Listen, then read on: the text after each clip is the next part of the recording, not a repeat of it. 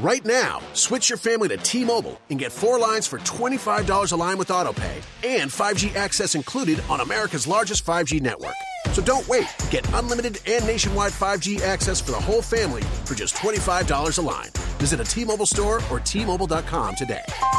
Plus taxes and fees. Customers may notice lower speeds and further reduction if using over 50 gigs a month due to data prioritization. Video at 480p. Unlimited while on our network. Qualifying credit and 4+ lines required. Capable device required for 5G. Coverage not available in some areas. Some uses may require certain features. See T-Mobile.com.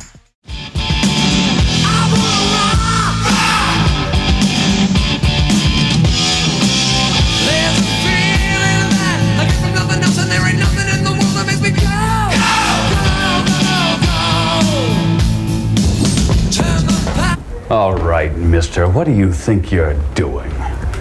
You call this a room? This is a pigsty. I want you to straighten up this area now! You are a disgusting slob! Stand up straight! Tuck in that shirt! Adjust that belt buckle! Tie those shoes! Twisted Sister! What is that? Wipe that smile off your face. Do you understand? What is that? A Twisted Sister pin on your uniform? What kind of a man are you? You're worthless and weak. You do nothing, you are nothing, you sit in here all day and play that sick, repulsive, electric twanger. I carried an M16 and you carry that guitar. Who are you? Where do you come from? Are you listening to me? What do you want to do with your life? I want to tweet. It's a beautiful morning. The birds are chirping. The sun is shining. And you're listening to Breakfast with Ozzy. Next up, some smooth jazz on your drive to unemployment. What the fuck?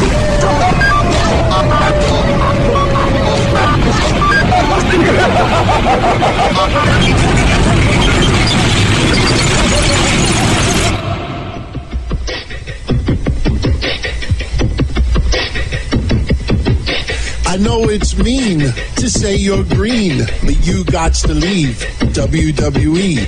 You're not fit to be the shit, so stay at home and make my grits. That's the first verse. If anybody's looking for a new co-host for any radio show, I'm available. Good evening, wrestling fans, entertainment fans. This is Anthony of Wrestling-News.com. I want to thank you very much for listening tonight. Oh, how I had no idea that the wrestling world was filled with atheists. Dixie, you are forgiven. Hi, Kirby D. Frog. I am the new GM for Raw. NXT. Yay! Get the fuck out of here. Go into the TNA Impact Zone with one of those metal detector wands, and when Hogan comes out to cut his promo and he's doing the air guitar, just turn the fucking thing on. Since youngins do listen, some of you youngins out there do listen, I think it's a little bit too inappropriate to be using the word cunt on this show. People out there, remind me in a little while the word Hindu. That's how the shows go. If you're new to the show, whatever comes to my mind, that's what I say. Total nonstop Anthony. That's what you got tonight. Total nonstop Ant. Total nonstop Ant. Total nonstop Ant. Lord, I know I said I was not going to talk about the Ashley Massaro death any further. Let her rest in peace. But they keep forcing me to. They keep pulling me back in. And I have succumbed. I will get into just absolute stupidity, ignorance, carelessness, and a whole lot more in a little bit. My God. And by the way, that little opening, you know, it's a little shout out to a music video that I loved growing up as a kid, Twisted Sister, I Wanna Rock. But if you replace the kid's guitar with a fucking computer or Twitter, I mean, it's the same thing. You see these goofy podcasters and websites online giving you advice. Think of that. telling you their worldviews, telling you what you should do and what you shouldn't do. And then when a tragedy occurs, oh, you should do this and you should do that and don't take this for granted. As they're laying in their bed, as they reach over for their next ding-dong, as they fucking do nothing with their lives. But they will tell you that they do everything. Forrest Gumps. That's what they are, Forrest Gumps. And whenever you want to see a little proof, get a little bit of backup, try to get a little bit of insight of what they portray themselves to be online, you get bullshit. That's why, like I said, that guy from Twisted Sister, what do you want to do with your life? No, it ain't no longer, I want to rock. It's, I want to tweet. I want to tweet. Jesus. Anybody see the Family Guy episode recently where they went to that fucking internet-a-thon, some convention in Quahog, I think it is? And Peter Griffin says, oh, look. And they have like a display that looks like a hospital bed and an IV. And you could lay in it for $3 and take selfies of yourself. And then you could tweet how you're in the hospital and you got this. My God, everybody wants to be tweet-fucked online, and I'm going to expose a little stupidity and carelessness and ignorance and using Ashley Massaro's death for attention. I'm going to open up with that. Why not? Ryan Satin, Pro Wrestling Sheet, a lot of other websites. Back in November 2016. Now, we're not talking 10, 15 years ago, where maybe young podcasters and websites out there, or even fans, were embryos back then, or maybe they were just toddlers getting breastfed. Now, we're talking less than 3 years ago, when this concussion lawsuit came out, and the documents on behalf of Ashley Massaro were made public. All these allegations about this rape taking place on this military base in Kuwait. That was online 3 years ago. Where are all your outrages? You know what's sad? I invite anybody out there, go on to all the news websites that reported it 3 years ago and look at all the responses. Ah, she's exaggerating. She's trying to get money. She's nuts. She's this, she's that. 90% of the articles either dispelled what she said or criticized WWE. You know what I found interesting? Between the websites from 3 years ago, all of the people who vented 3 years ago, all of you out there that ignored the story 3 years ago because she was still alive, all of you out there that are now setting up petitions. There's a fucking petition out there right now. Make Stephanie aware of the rape. You know what's amazing? Notice how nobody online has ever once said, why isn't the military opening up an investigation? When this Dr. Rios, Dr. Alberto del Rios, examined her when she came back from Kuwait and I guess believed that she was sexually assaulted, why did this Dr. Rios go right to WWE? Well, you fucking don't call the cops. How come you don't fucking make an file a report? Unfortunately, everyone, there's something that we've said on these shows many times in the past. You can't cancel 911. Kev Castle came up with that originally. Just because something happens in the world of pro wrestling that's real, WWE or even their storyline, with the arrestings that they do, at Vince getting arrested, at Stephanie, this and that. No, you can't cancel 911. You can't say, no, I got this. Shut up. I got this. If an alleged rape took place in the military, and don't give me, there's 25,000 sexual assaults in the military every year. Ashley Massaro was a civilian.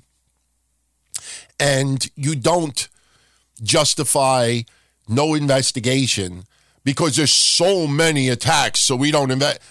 How come nobody out there, not 3 years ago, not 3 days ago, not 3 minutes ago, ever said, Why isn't there an investigation in the military? How come there's never one? You know why? I'll tell you a couple of reasons why. Number one, convenient. 3 years ago, story was written. Nobody fucking gave a fuck about it. Now because she's deceased, everybody has their balls in a bunch. Why? Because everybody out there wants to be tweet-fucked. They want to get noticed.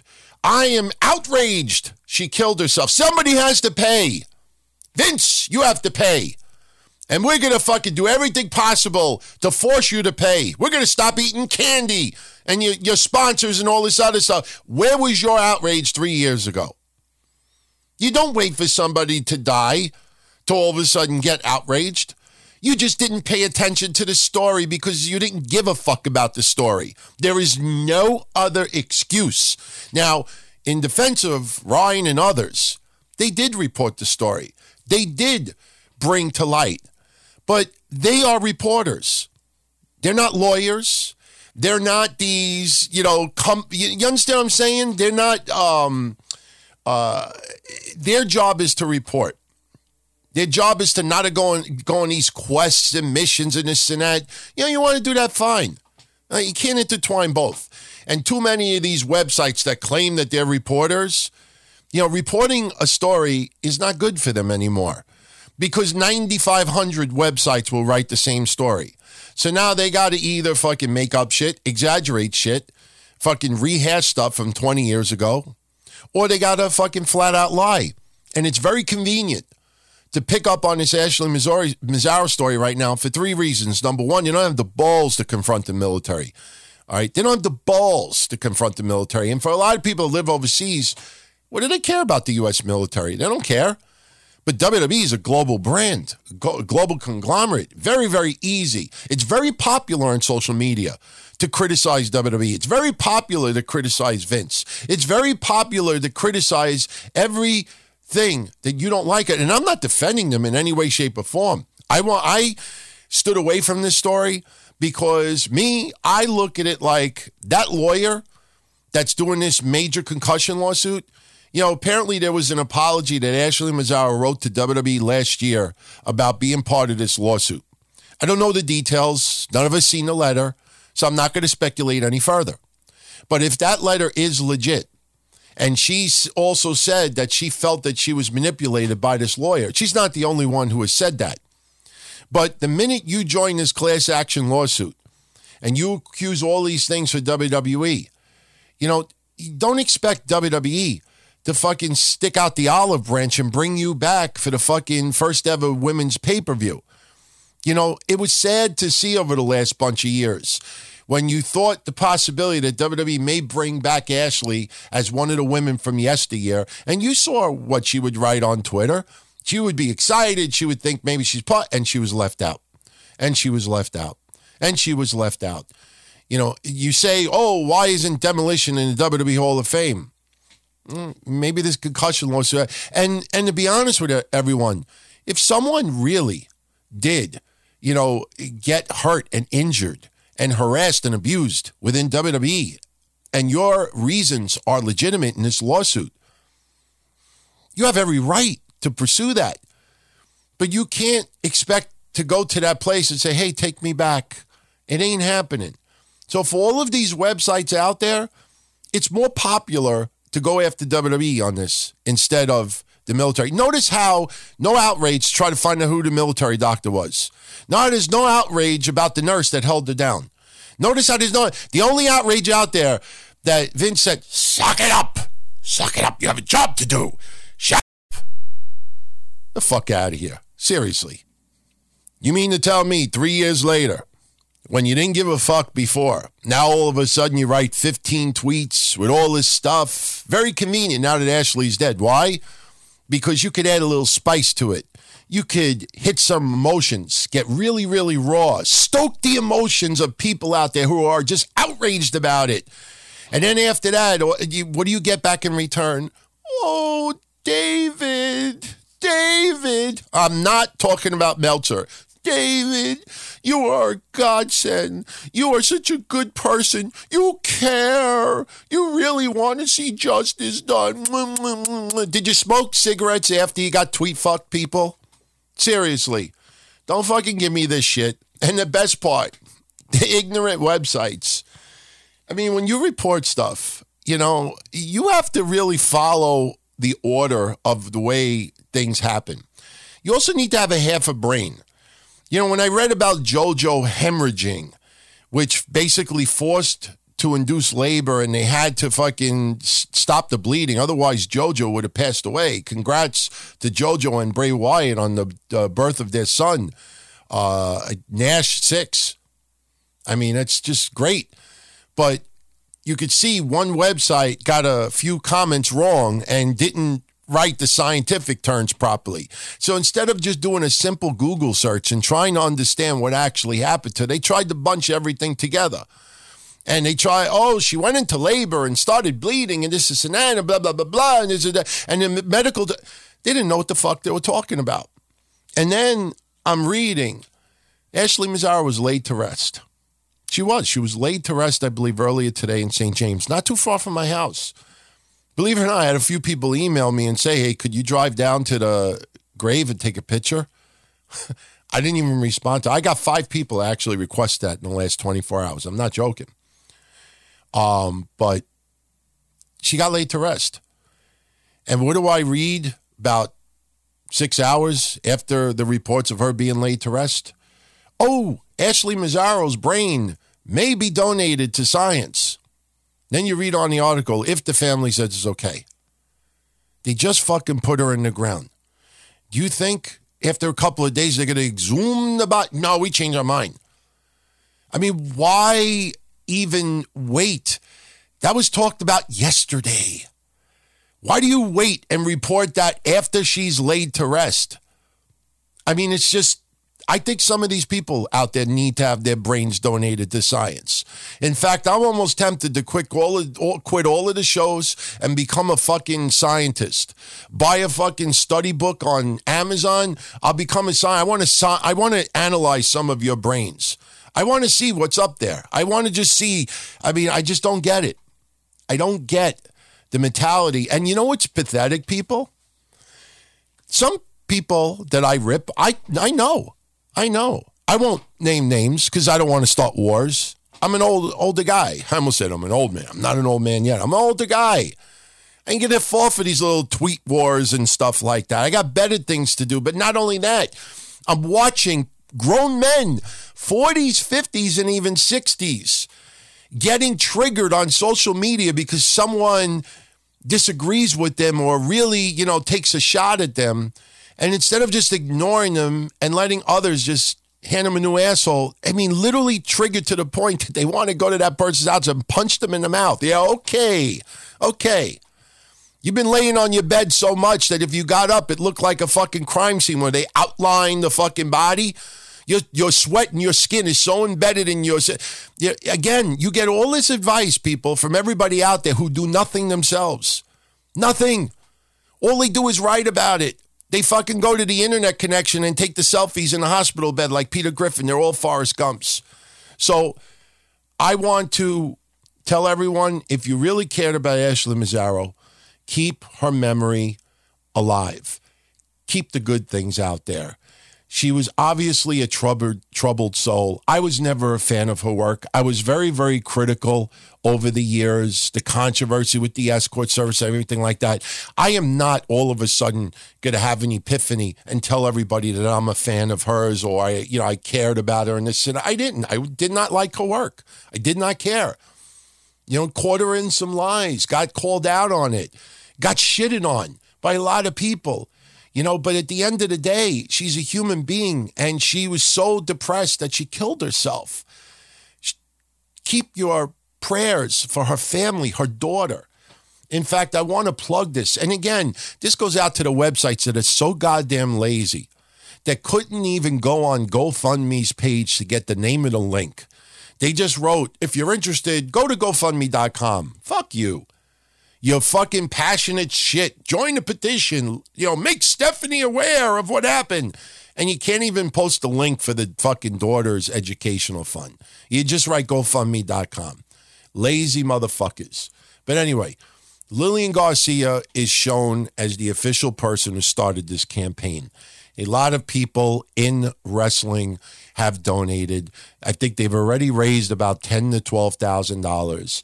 You know, Ashley's daughter, she is pursuing, I believe, a college degree. She's 19 years old. And, you know, obviously without a mom now, you know, she could use some assistance. Now, she's not asking for the assistance, but the wrestling world is opening up for her and trying to help her. So if everybody out there wants to help and contribute $5, whatever you could. I saw one guy today.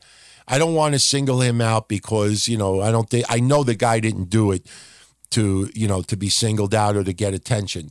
How many people out there, you see someone do a good deed and they will fucking, you know what they do? They're slick. Now, this guy, if you go to GoFundMe.com/Ashley Massaro's daughter educational fund, you'll find the drive. One guy today donated $1,500. There's a picture of him with Ashley Massaro. He met her recently, and he was so moved by her, and she was so cool that he donated $1,500. If you look at it, he looks like a regular wrestling fan like you and I. I don't know if the guy's got money or not, but you know what he did?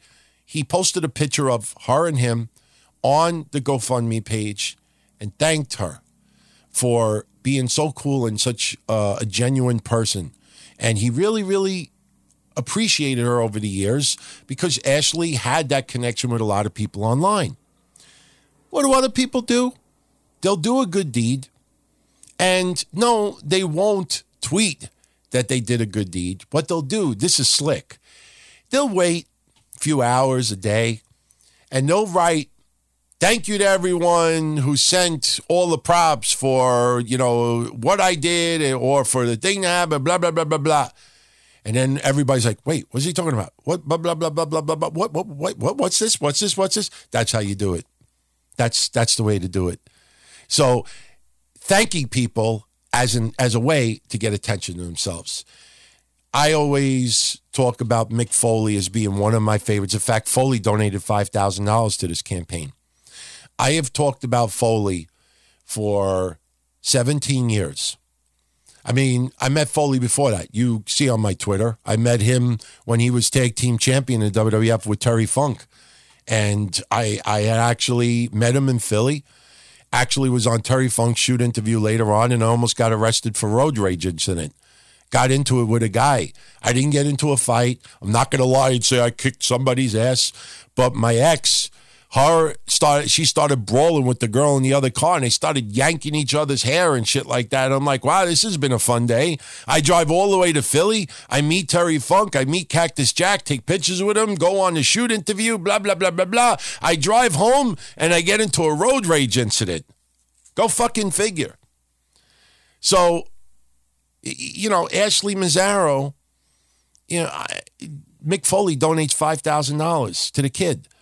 And I don't wake up one day. I don't wait till Mick Foley's dead. For 17 years, I've been talking about all the good deeds that I am made aware of that he's done. I've told the story. I witnessed it with my own eyes. I don't even know if he remembers the story, and I'll tell it again because I want to. The year was, I don't know, 2006, around there, give or take a year, maybe 2004. And no, actually, I think it was 2004. It was right around 2004. Frankie Stars, you probably heard him here in the Northeast, indie wrestler. He was doing a tribute indie event in Suffolk County for a military man. I think he might have been in the Navy, but he was injured, and he lived in Long Island. So Frankie Stars organized this big indie wrestling event at a car dealership. Might have been Sunrise Highway. And Frankie Stars asked me, I wasn't anybody doing anything on camera, but I was doing stuff behind the scenes for Frank Goodman, USA Pro Wrestling. And he said, hey, could you help me out? You know, like really push this, plug it, help me with this, help me with that. I said, yeah, I'll do everything I can. So, you know, I helped him get the show together, even though he did 95% of the work. And then we went to Long Island for the event. Now, Mick Foley was supposed to be a guest, signing autographs. So we get to the event. The weather looks like it's going to rain. And Frank, see, this is the thing. When I tell stories, 99% of the time, there's witnesses that are alive that could back up my shit. And if Frankie hears this story right now, he will tell you that what I'm saying right now is word for fucking word. If Mick Foley remembers it, he will say, this is word for fucking word. Mick Foley's supposed to show up. And, you know, all the proceeds are going to this military person. And it's cloudy out and the wrestling event's going on and it's at the dealership and this and that. And wondering what happened to Mick Foley. Nothing. About half an hour into the show, somebody who was standing along, I think it was Sunrise Highway. It was Sunrise Highway or Montauk Highway, something like that. They're like, I think I see Mick Foley. So a bunch of us like go to the edge of the fucking highway, the street, and we look down now. I can't say down the block because where I live, there are blocks that are maybe 15 car lengths long, and there are blocks that are 50 car lengths long. He must have been, I'm not joking, must have been about a quarter of a mile away. And he's walking on, I don't remember if it was crutches or a cane. I'm pretty sure it was crutches because people immediately are like, what the hell happened to him? And he's walking on crutches, and he's with either his wife or his kid or maybe both. And he's wearing a Mike Piazza baseball jersey. And he's walking slow. I mean, he's going down literally a quarter of a mile on the highway walking. And then when he finally gets to the place, he's like, you know, look, I didn't know where to park. I couldn't find a place. So he fucking parked a quarter of a mile away and walked on crutches to the fucking event. He sat down, signed autographs, shook hands, was great. And it was, in fact, all the money that was made on those autograph photos went to the military man as well. So I saw with my own eyes how special this man is. And, you know, this is why I brought up that gentleman on Ashley Massaro, daughter educational fund, GoFundMe, because you didn't see this guy immediately go on Twitter or Facebook or everyone else and say, hey, I just donated $1,500 to Ashley's kid. No, he kept it to himself.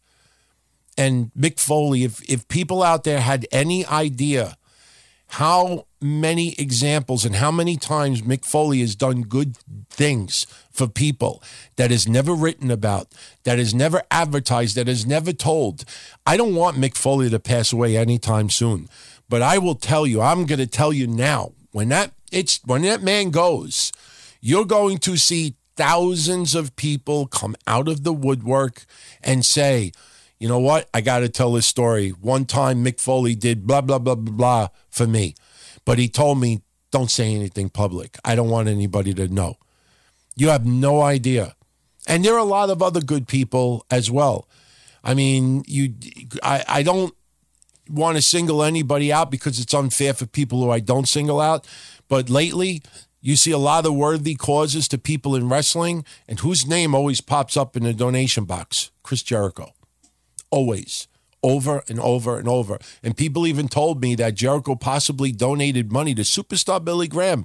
Look at all the comments that Billy Graham has said recently. So many fans want to punch him in the goddamn mouth or kick him in the hip. And think of the controversy that happened with Graham and Jericho. And look, it may not have been. I thought when I saw that donation on Graham's GoFundMe, my immediate reaction was, okay, somebody donated the money and put, you know, Jericho's name on there just to, maybe as a little, you know, subliminal joke or something like that. I don't know, but a lot of people said to me, no, it was really him. So let's move on to AEW.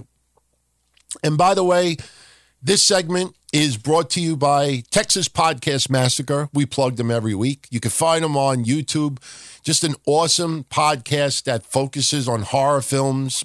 You know, not the great, you know, Friday the 13th, but fucking Sunday the 14th or Monday the 11th. Or all these bullshit, no frills, $800 budget horror shows from yesteryear. And they do talk about some really good cult classics. So go check them out. It is just a very unique show, Texas Podcast Massacre. Another very unique show on YouTube is DJ Dells and his Sneaker Addict podcast. He does podcasts that strictly review sneakers, but he also does a lot of wrestling-related podcasts, a lot of interviews, really, really good people. DJ Dells. You can find him on YouTube under the Sneaker Addict. We'll get into some more plugs a little bit later. Now, AEW is in a little controversy right now. I don't even know if they know it. You know, Monday I talked a little bit about Cody. I talked a few things about AEW, but one of the things I talked about was Cody saying how, oh, they're going to focus on stats and how people win and how pins are done. And if someone beats someone this way and beats someone or loses to someone that's much heavier than them and blah, blah, blah, blah. And that's how they're going to do ratings. And I went on the show Monday and I said, look, if fucking wrestling is not broken, don't try to fucking fix it or rebuild it. The stats idea has been used in different ways over the years, and it never leads to any success because this is still entertainment, all right? You can't try to portray these stats things when you yourselves are the one determining who wins and who loses. It's dumb, it's moronic, and it's very hard to do when you have wrestlers that are not under contract. See Pac. That was one of my biggest concerns early on. And out of everybody in the DTKC Super Inner Circle, everybody knows I defended AEW for the most part. I had a couple little issues here and there, but totally behind Conrad with StarCast. Totally have no problem with that. AEW, I want to see succeed, but I also try to keep things in perspective. And the number one thing that I said from day one that I was concerned about is the idea of these contracts. And when you have a lot of people that are not under exclusive deals, you know, if it's going to end up similar to an indie promotion, that doesn't necessarily mean it's a bad thing.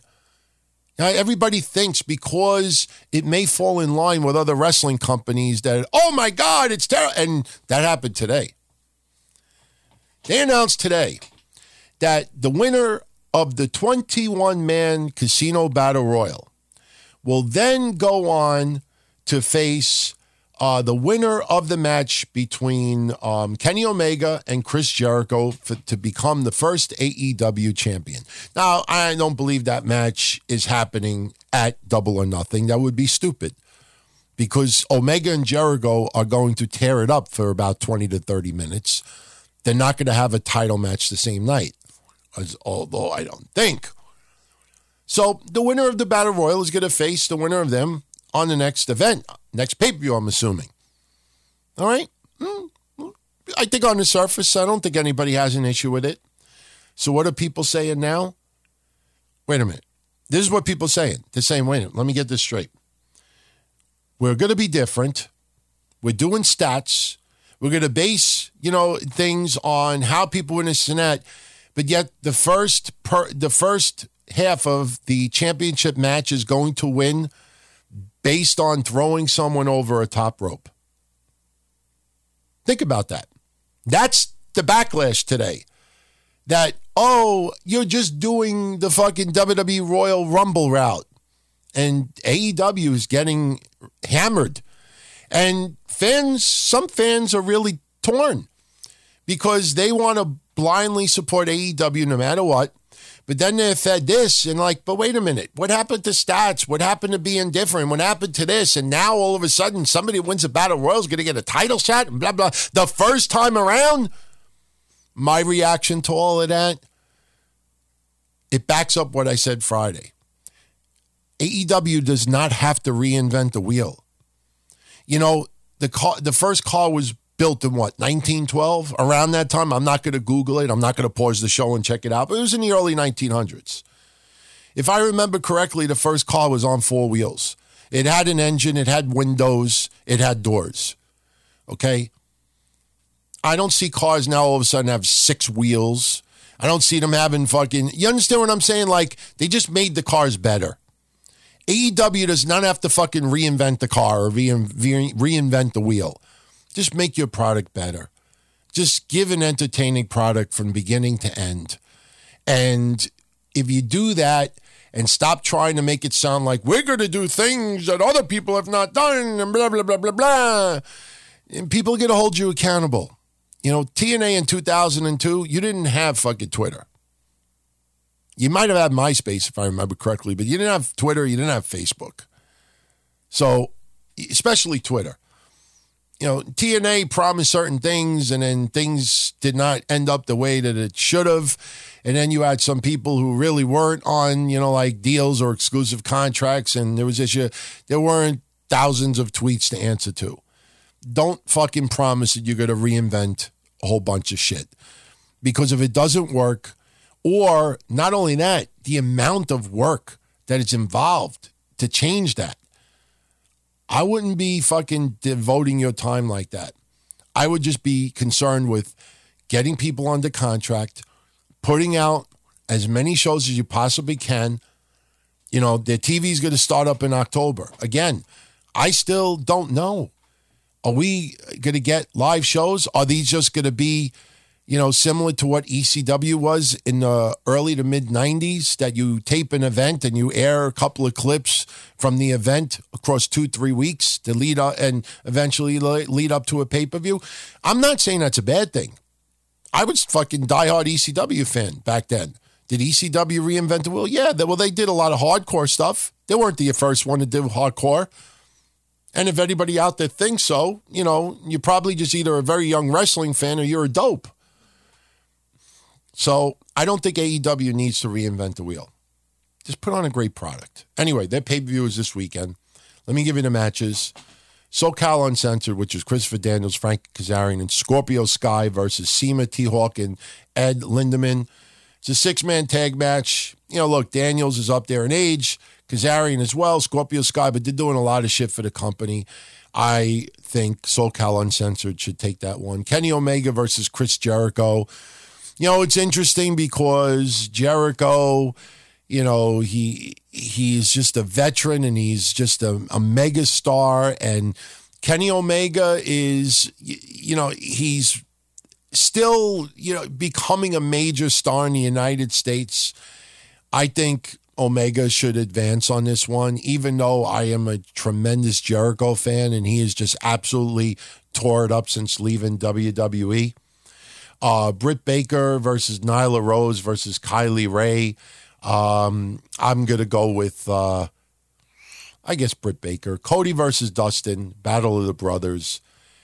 You know, man, this is so hard because everybody thinks immediately Cody, you know, all the stuff he's doing for AEW, you know, he's got to be the one getting the victory here and shit like that. I'm going to just try to play the wild card and throw a little swerve in. I'm going to go with Dustin. Now, this 21-man casino battle royal, I'm telling you right now, I'm not predicting a winner, and I'll tell you why. They still have, I think, 4 slots that need to be filled. And I just get this weird feeling that one of those 4 slots is going to win this battle royal. Right now, the participants announced are Ace Romero, Brandon Cutler, Sonny Kiss, Brian Pillman Jr., Glacier, Sunny Days, Joey Janela, MJF. Anybody that's right now saying Glacier? Well, you don't follow the indies all that much lately. Joey Janela, Dustin Thomas, Jimmy Havoc, Billy Gunn, Michael Nakazawa, Jungle Boy, Isaiah Cassidy, Luchasaurus, Mark Quinn, Sean Spears, who's formerly the Ty Dillinger in WWE, and 4 wrestlers to be named later. The Young Bucks versus the Lucha Brothers, Penta El Zero and Phoenix. It is a tag team match for the AAA World Tag Team Championships. Right now, the Young Bucks are the champions. I don't know, man. I always felt like they got the AAA titles, so they would be champions going into this pay-per-view. I'm going to go with the Lucha Brothers to win those belts. Kip Sabian versus Sammy Guevara. I'm going to go with Guevara. We have a 6-woman tag match featuring Aja Kong, Yuka Sakazaki, and Emi Sakura versus Rio. Some people pronounce it Ryo. And Ryo Mizunami, along with Hikaru Shida. And if you notice, full credit to my history shows I do every week, that my Japan has gotten much better. I'm going to go with the team of Aja Kong, Sakazaki, and Sakura. And finally, Jack Evans teaming up with Angelico versus Chuck Taylor and Trent Beretta. I'm going to go with Jack Evans and Angelico. I want to see them get it. So with that, that is your card for AEW this weekend. A lot of people are asking if we're going to, or at least I'm going to do a pay-per-view recap. Not sure yet. I mean, obviously I'll get into results, but I'm going to do my damnness to actually make some time and watch it this weekend. To be honest with you, there's really no reason why I shouldn't. It sounds like a strong card. Is it worth $60? No, in my opinion. But as I have said for years and years and years, going back to the late 90s with my hotline, when ECW fucking sold VHS tapes for $35 or $30, when that fucking video game came out and it was the drizzling shits, I overpaid because I wanted to be one of the first to play it. All right, I overpaid for a lot of ECW stuff over the years. Why? Because I was a big supporter, a big fan, and I wanted it. So if you're a big supporter of AEW and you want to invest, because that's what it is. It's an investment. All right, the only return you pretty much get is entertainment. You don't get any stock. And speaking of stock, I appreciate everybody who caught on to it. You know, a month ago on Breakfast with Blasi, I got into this whole discussion with WWE, with all this crazy revenue that they've made over the last year, the stock hitting $100 a share a year ago. How come they still feel like they're booking stuff on the cheap?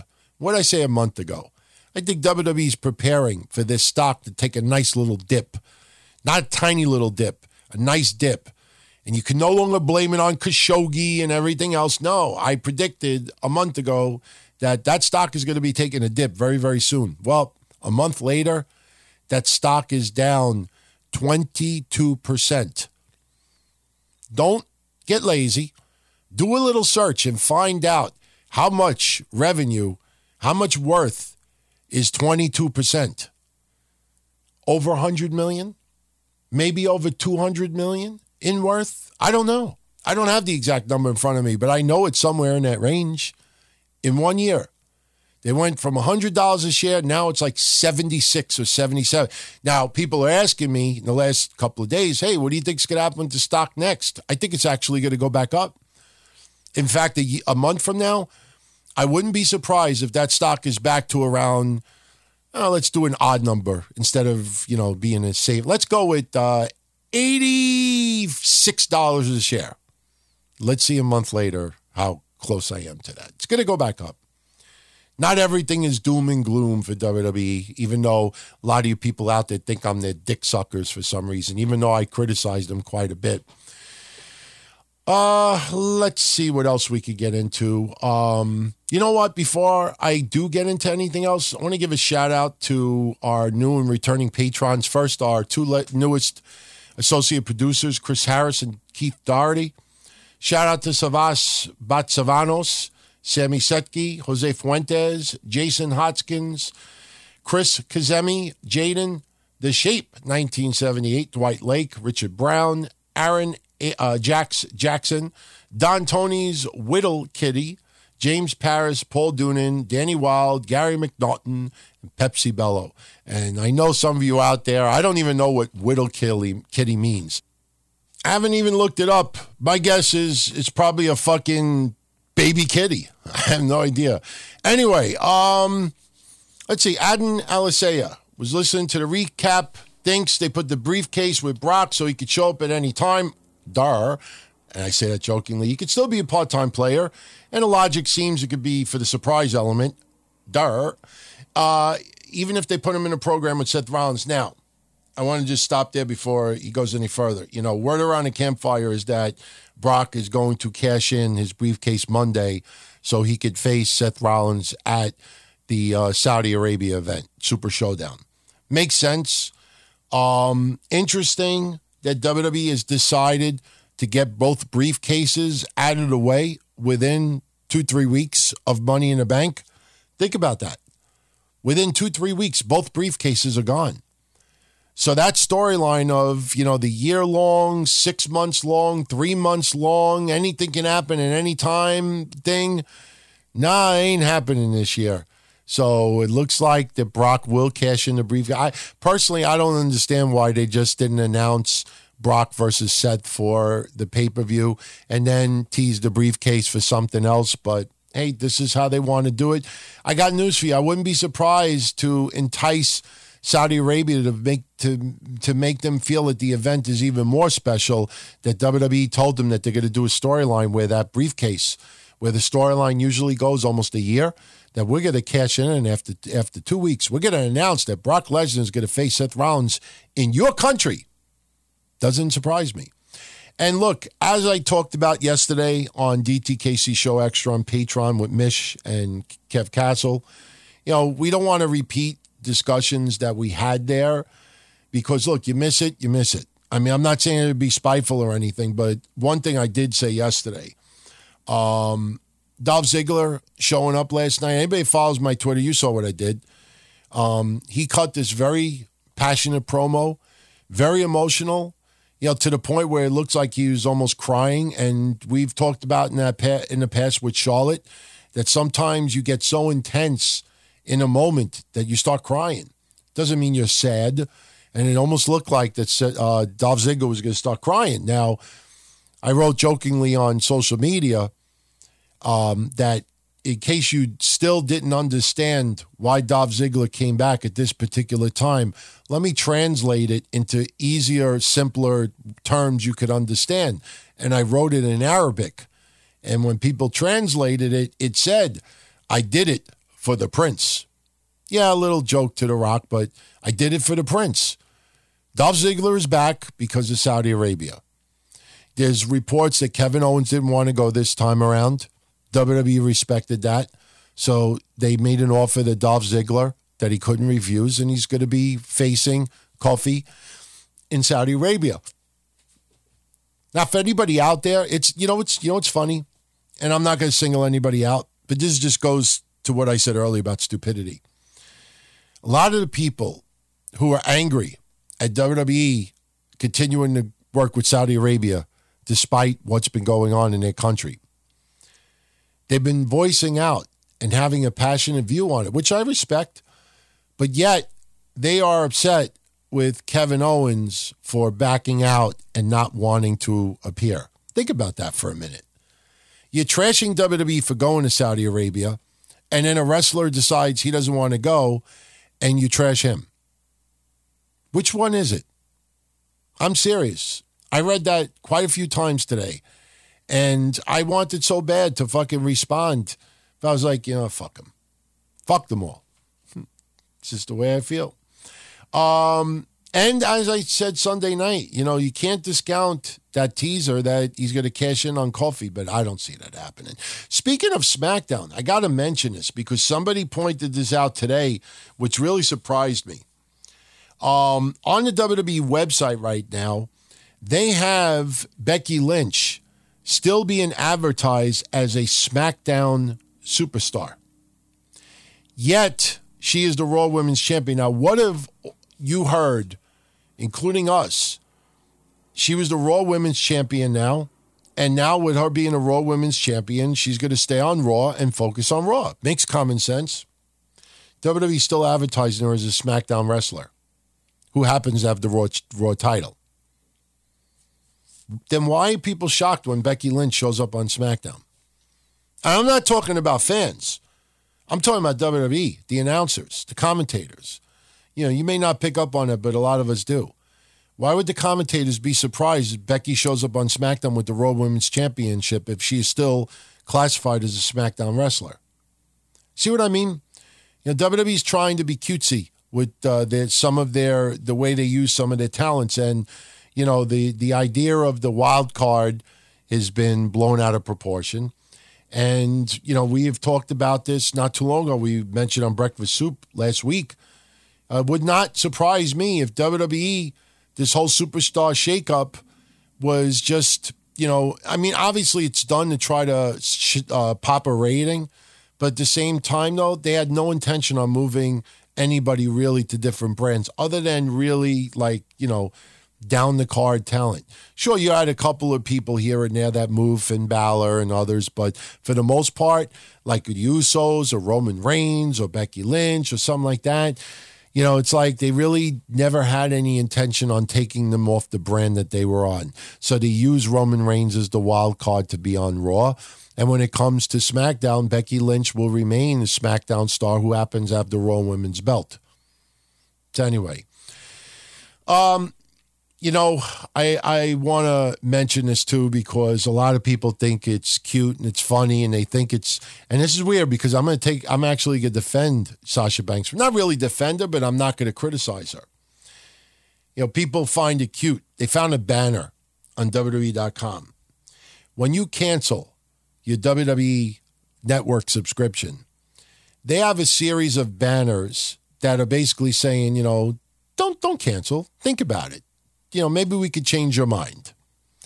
And they have various wrestlers, Cena, few others. Well, they also have Sasha Banks.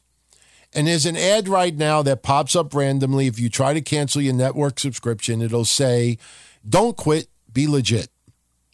And it's a picture of Sasha Banks. So right away, everybody's like, oh, snap.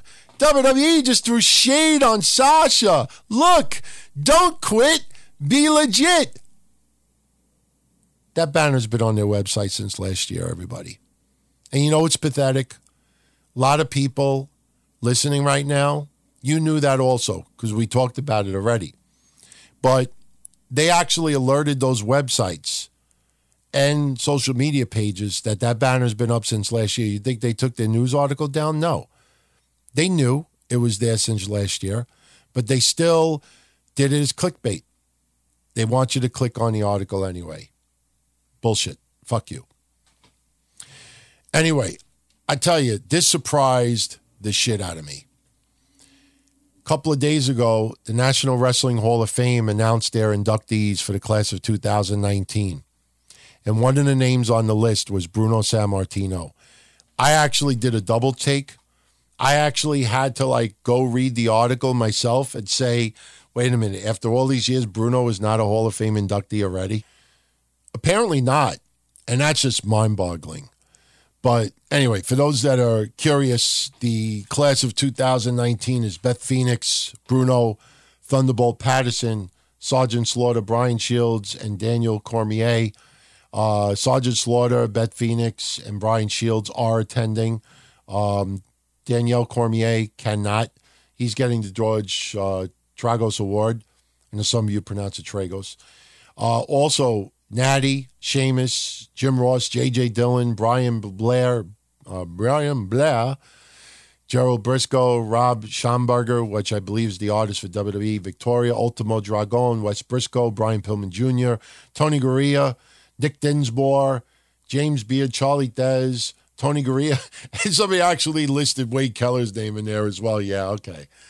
That's almost like when you go to a convention and they advertise it I don't know, the Mid-Atlantic Convention. And then you see Maven advertise for it as well, or a wrestler that just seems way out of place. Yeah. Anyway, 24/7 title. We had a lot to say about it the last 48 hours. I guess that's what WWE wanted, right? Well, you know, I made this comment yesterday. I'm sticking to it. After digesting this for about 36 hours, this feels like the Benny Hill title. And I'm not going to praise or trash this title yet. It is way too early to tell. But one thing WWE's got to be very careful about is this cannot turn into the avoidance title. And what I mean by that is it can't be a Tom and Jerry, Tomcat and Jerry Mouse chase, or the Roadrunner and Wile E. Coyote, you know, every week. All right, you want to do it once in a while, that's fine. But if you're going to win the title just to run away all the time, the avoidance title, and it's going to bomb very quickly. WWE, back in the day with the hardcore title, did do segments like that where people would escape. I gave a couple of good examples last night. My favorite hardcore match of all time in the WWE for the WWE hardcore title is, you know, one that involved a lot of avoidance. But the point is, there's got to be a balance. You know, there's got to be some weeks where somebody actually defends the title in the ring, and after the match is over, you don't have 30 people coming out to chase that person all the time. It's going to get old very, very fast. And I understand the temptation to do it because it's lazy writing, but in some scenarios, if it's not done repeatedly, it's going to just look really, really dopey. So I am not shitting on this title at all. In fact, you know, I'm very supportive of it. I've wanted the hardcore title back for years. If somebody would have said to you in the past, look, okay, which belt do you want it back? Oh, I want the hardcore title back more than anything. Okay, what if I told you that they would bring it back, but it's got to go under a different name? You know what most people would say? Oh, call it whatever they want. Let them call it whatever they want. That's fine as long as we get some type of title. And it's a little bit different. And I think it'll be so much better on this is an altar. Shut up. Shut up. Shut up. Anyway, Jeffrey Collins. Do I feel like R-Truth might be the Crash Hollywood 24/7 title? You're coming up with that after 24 hours. You know, I said originally on Monday that I did not see any women interacting with the men because the men could hit the women. The women could hit the men, but the men cannot retaliate. So now I actually see a little bit of a scenario possibly happening. Maybe Carmella turns on R-Truth in a light heart. Excuse me. You know, I feel really rude yawning on these shows, but here's the facts. I only got 2 hours sleep on Monday. Yesterday, I only got maybe 3 hours sleep. And Sunday night, we did the pay-per-view recap and went 30 minutes way too long. And then I had to edit and splice and codec and shit. I probably have gotten maybe 9 hours sleep since Saturday night. I'm not kidding. So I'm home for lunch. And I don't even get to, like, relax and have lunch because I love all of you out there. And I'm not saying that for everybody say, oh, Don Tony, you do so much for us. I love doing these. And I love the fact that you enjoy them. And we are all one big family. And I'm not saying that to pander. We really are. You know, it's amazing to look back even a year ago. And you go back with me in the hotline days. From 1997 to maybe 2001. Oh, I'm the nicest guy, or even the XPW stuff. Oh, he does so much for us with the bus trips and this and that. And then for some reason from 2002 to maybe a year ago, you know, a lot of people would just, oh, he's a dick, he's an asshole, can't approach him, can't say this and that. And I made a conscious decision less than a year ago. I said, you know what, man? Some of you out there are so dedicated for what's done on these shows. And I said, you know, enough of this bullshit of just, you know, complaining and hating and shitting on stuff. And then when New Year's came around, people asked me, what's your New Year's resolution? I never answered because if I wouldn't have come through, people would have ripped me to pieces. And if I would have said it back then, the end of December, people would have laughed and said, yeah, okay, that's going to last 1 week.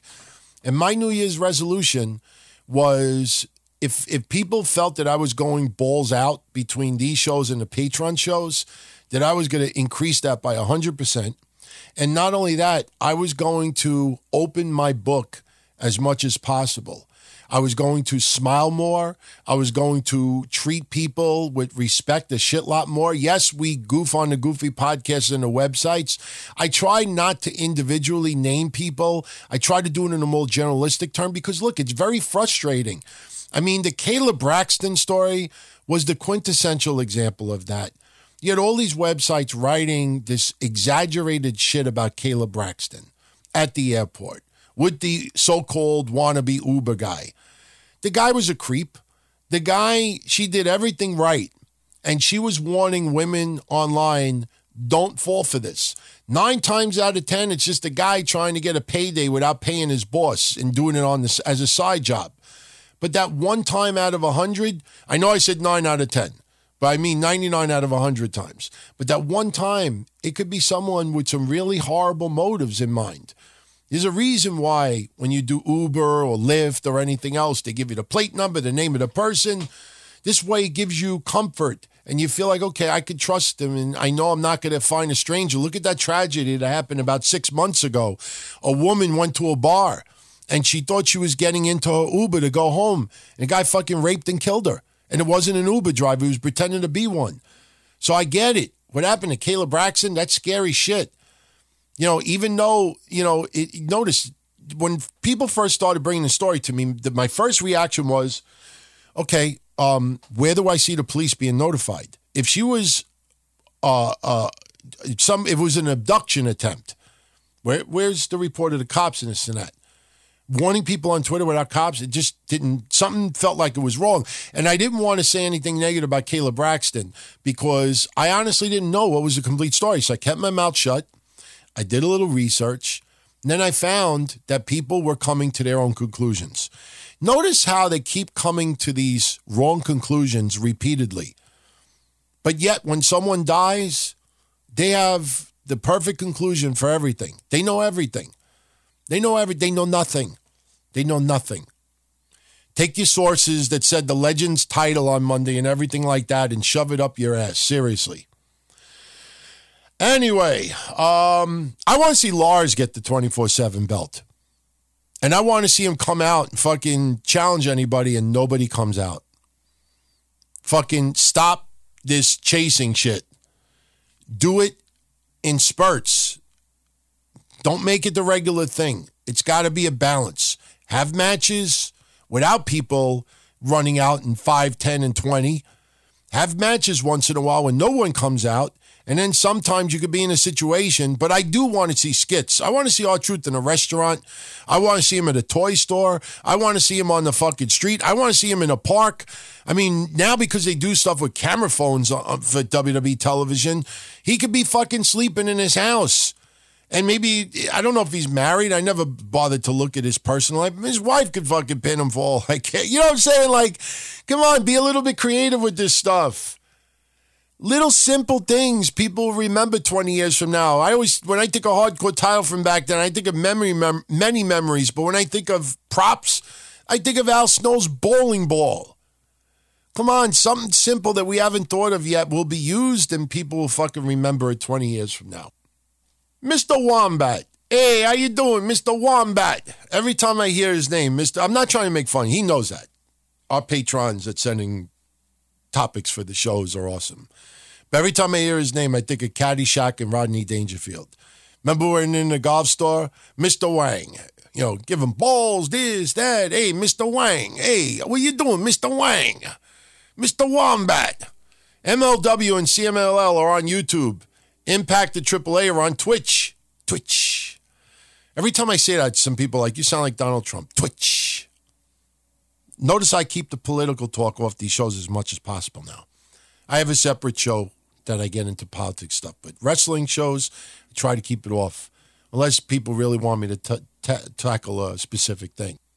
New Japan Pro Wrestling, Stardom, all similar prices, WWE Network, those are just a few promotions. Why are so many people waiting for AEW when there's a number of alternatives out there? Because everybody's looking for the golden egg. Everybody's looking for the golden egg. Lucha Underground was great. But I remember a couple of years ago saying, I'm not convinced about their future. I don't like these seasonal promotions. And I don't like when AEW says, we're not having an off season. Pro wrestling shouldn't have an off season. You want to give wrestlers a month off to relax and recharge and be with their family? Fine. I think it should be done on podcast. In fact, in the next couple of weeks, I will be taking a week off. Mr. Castle will be taking a week off from Monday. You need to take some time off. Now, obviously, we're not comparing us to wrestlers, but, there is no off-season. There is no season. And you know why there's no off-season? Because you don't want people who are going to fall out of wrestling for a couple of months and then never come back. So the idea of being a climax or, continuation every week leaves people that want to tune into the following week. Just back in the day, we used to hear, we're out of time, come back next week, and blah, blah. I don't understand why they don't do that right now. They go off the air at 11 o'clock, they're forced to, there's no more overrun. Why aren't they fucking saying, we're out of time, we got to go, blah, blah, blah, blah. Let people get angry. It's a USA. Come on, man, 5 more minutes. They don't do that. That's fucking easy shit. And, how do you all like my idea? I said it yesterday. I got to take a little credit for it. I'm not saying it's going to happen, but I like trying to think of really outside the box. But I mean really outside the box. We don't know what's going on with Rey Mysterio. The U.S. title future is going to be addressed on Monday.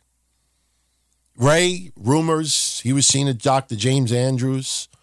He's injured. He's not injured. It's storyline. It's not storyline.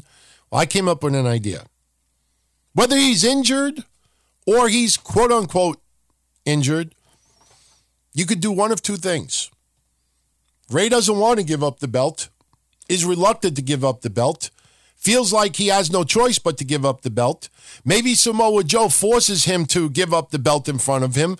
I don't think they'll do a Shane Douglas with Shawn Michaels where he's handed the title, because there is no title match scheduled where Ray has to forfeit. But maybe Samoa Joe forces Ray to turn it over, and Ray's got the puppy eyes and everything. And Dominic, you know, just spits out, I'll defend the title for you, Dad. And for anybody out there that thinks it's a dopey idea, didn't Drew Maverick just lose the tag belts not too long ago because he wrestled in an AOP match? I'm good. Let me be in this match. WWE's done it. Didn't Leo Rush? Wasn't there some with Leo Rush where he got pinned because he wanted to be in the match with Lashley? So don't give me, So I thought, you know, maybe Dominic could offer, or you could do the opposite. Samoa Joe could suggest to Ray that Dominic defend the title for him. We don't know what Dominic could do. I think that's the greatest thing about it. Yeah, I don't like his haircut. He's goofy. He looks too generic. He don't look like a wrestler. But you know what? That whole storyline might be the perfect thing. He don't look like he wrestles. But we hear great things. Lance Storm taught him good.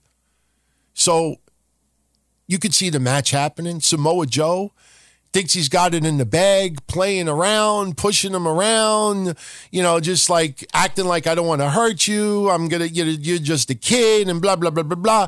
And the next thing you know, fucking Dominic throws move after move after move after move after move. And people are just like, holy fucking shit. Look at this guy go. And he gets the surprise win on Samoa. Or you could go to WWE cheap route. For everybody says, always defend WWE. And he does this, the schoolboy. I think that's great. Does that idea sound a little familiar, that last part? I wanted that to be for Eva Marie. Everybody thought Eva Marie wrestled like shit. She had quite a few matches in NXT. Was she great? No. But you saw little clips of her trying to really improve, and you thought that, hey, you know, maybe she can do a little bit. I wanted them to not showcase anything at all. Don't even show a hint that she could wrestle a little bit. Then they do a match, and she fucking just whips out a bunch of moves, and people are just like, huh? What the fuck did I just see? I think that would have been perfect. Didn't work out, but I'm telling you, what do you think about my Dominic idea? Now, I definitely tweeted it, and I'm not saying I'm the first person that came up with that, but I checked, and I didn't see anybody before I did. Just an idea. Don, do I think Bayley cashing in so quickly is how WWE views women in general? No, I think the suspension of the briefcase is probably over-exceeded its welcome for the time being. And like I said, don't be surprised when in a month both briefcases are cashed in. And they move on to other ideas, which actually I don't have a problem with. Getting back to Mr. Wombat. Hey, Mr. Wombat. Why is there so much backlash about the Saudi shows when the same people complaining will give WWE money? It's the outrage online. You know, people don't know when to keep their outrage and views to themselves. They need that acknowledgement back. They need to be tweet-fucked. They need to be tweet-fucked with their mind, and sometimes tweet-fucked by whacking off. Oh, my God, this attractive girl liked my tweet. She's actually talking to me. She's actually responding back to me. Holy shit, she's got some sexy pictures. And they whack off. Think I'm kidding? No, I don't do that, by the way. I know people are like, yeah, right. Why are you saying it? No, seriously. That's one of the things that I fucking predicted about social media. And I don't predict everything. A lot of you out there predict this stuff too. Let's be honest. Yeah, I'm the one with the microphone. If only you had microphones too, you'd all would have said most of this too. I'm not taking sole credit for it, but you could see this a mile away. I mean, that's why I keep fucking writing the nasty shit that I write on Twitter about these people. Because when I gave the Family Guy example earlier, that ain't the only show that came up with this revolutionary, funny, you know, moment. They are poking fun at what happens all the time on social media. There is an addiction going on right now. And that addiction is being tweet-fucked, being mind-fucked. That a lot of people out there have gotten so addicted to getting responses. Think about it. You're watching Raw. And there's, you know, why do you have to write about after every match or every moment? Why are you writing it? Even for podcasters that do shows during the week, why? Maybe for them because they want to express their opinion for their listeners, and that is fine. No problem at all. But for others out there, you know, when somebody writes a comment and they fucking do at blah, blah, blah, blah, and they include like 15 people in their one-liner, you're basically saying, hey, look what I said. Like it, please. Oh, my God. Now, for young fans, there is nothing wrong with that. Being acknowledged from a famous wrestler or somebody you like or someone that's larger than life or your favorite show, that's cool. When you see fucking grown-ass 30, 40, 50, 60-year-old adults doing it, man, something wrong there. And it's pathetic. You see people online. I'm telling you, people, if you think I'm exaggerating, take a step back for a minute. Take someone who you may believe is doing that.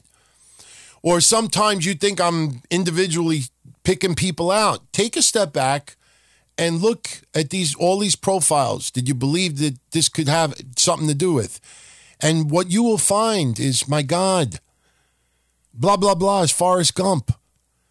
Not for 1 year, not for 2 years, not for 5 years, for years and years and years.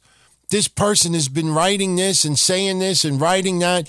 There's never been one person to back up the story. There's never been one photo. There's never been one video. In the day of 2019 where everything is being fucking recorded for every little reason, there is no photogenic proof of anything.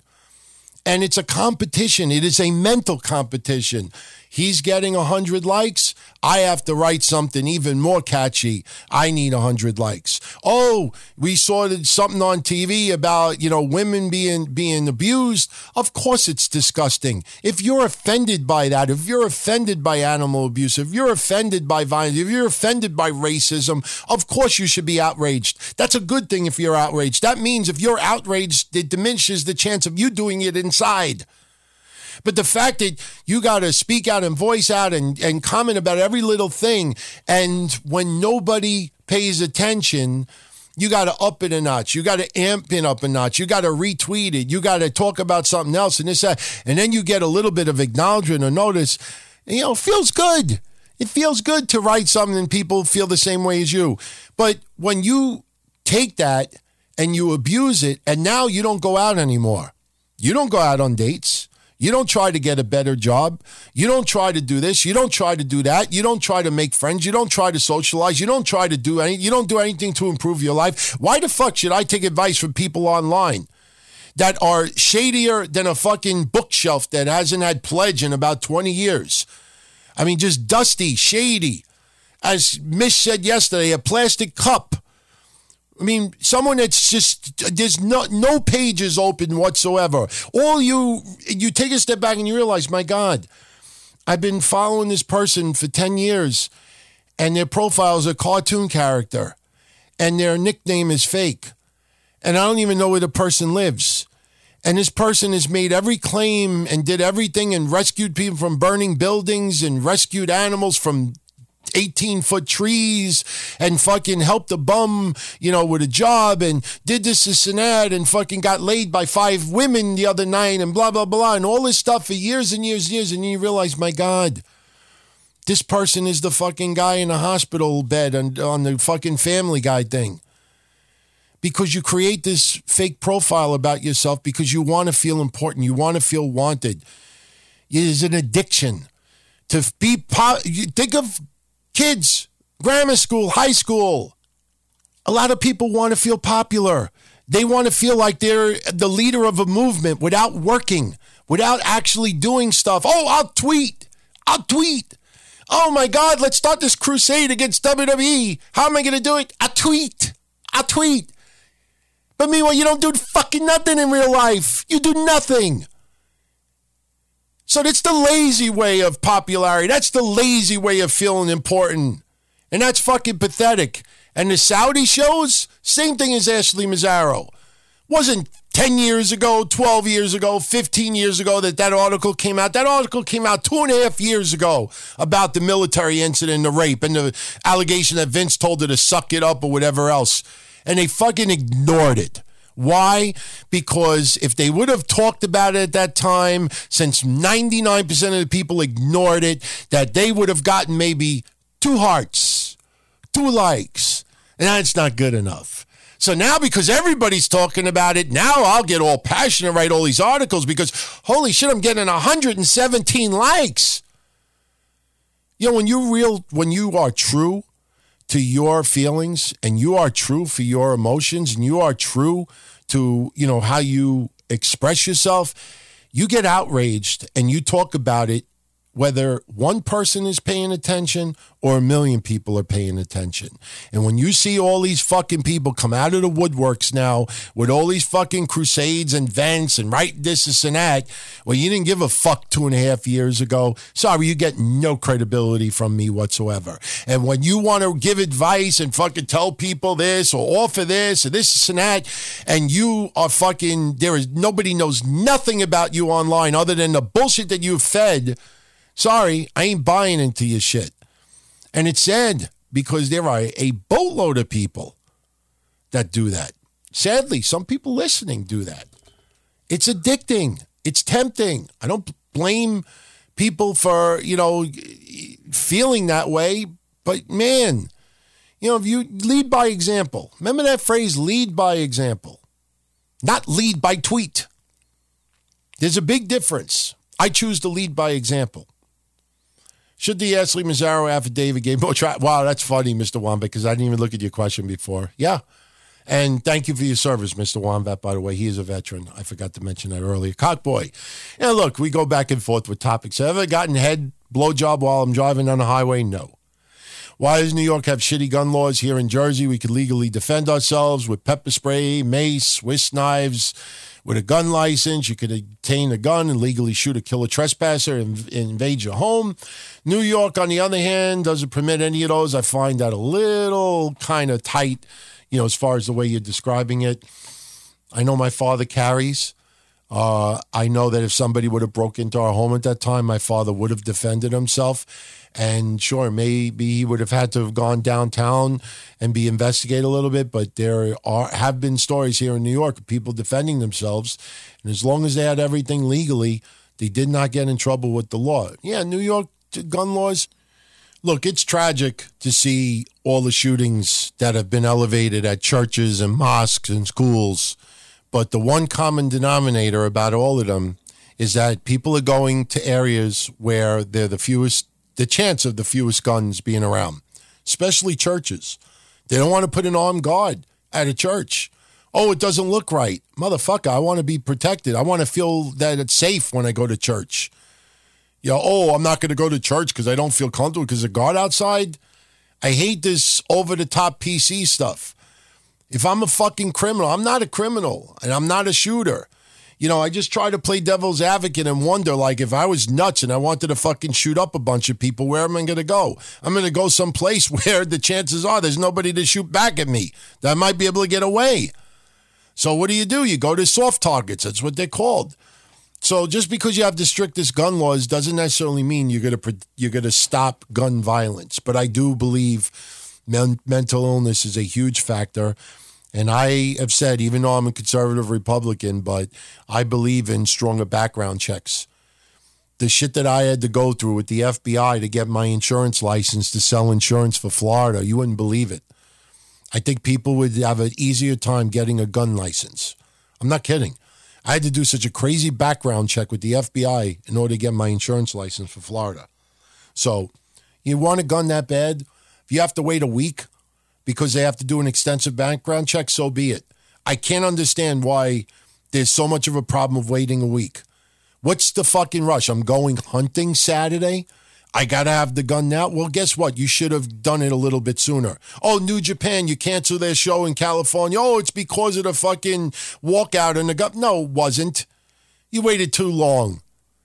You know, people like to fucking wait too long for shit. No, if you're fucking planning ahead, I might go to fucking WrestleMania next year. In about 2 months, I'm going to start looking into plane fare and tickets and hotel. I ain't going to wait till Saturday, the Hall of Fame day, to try to figure shit out.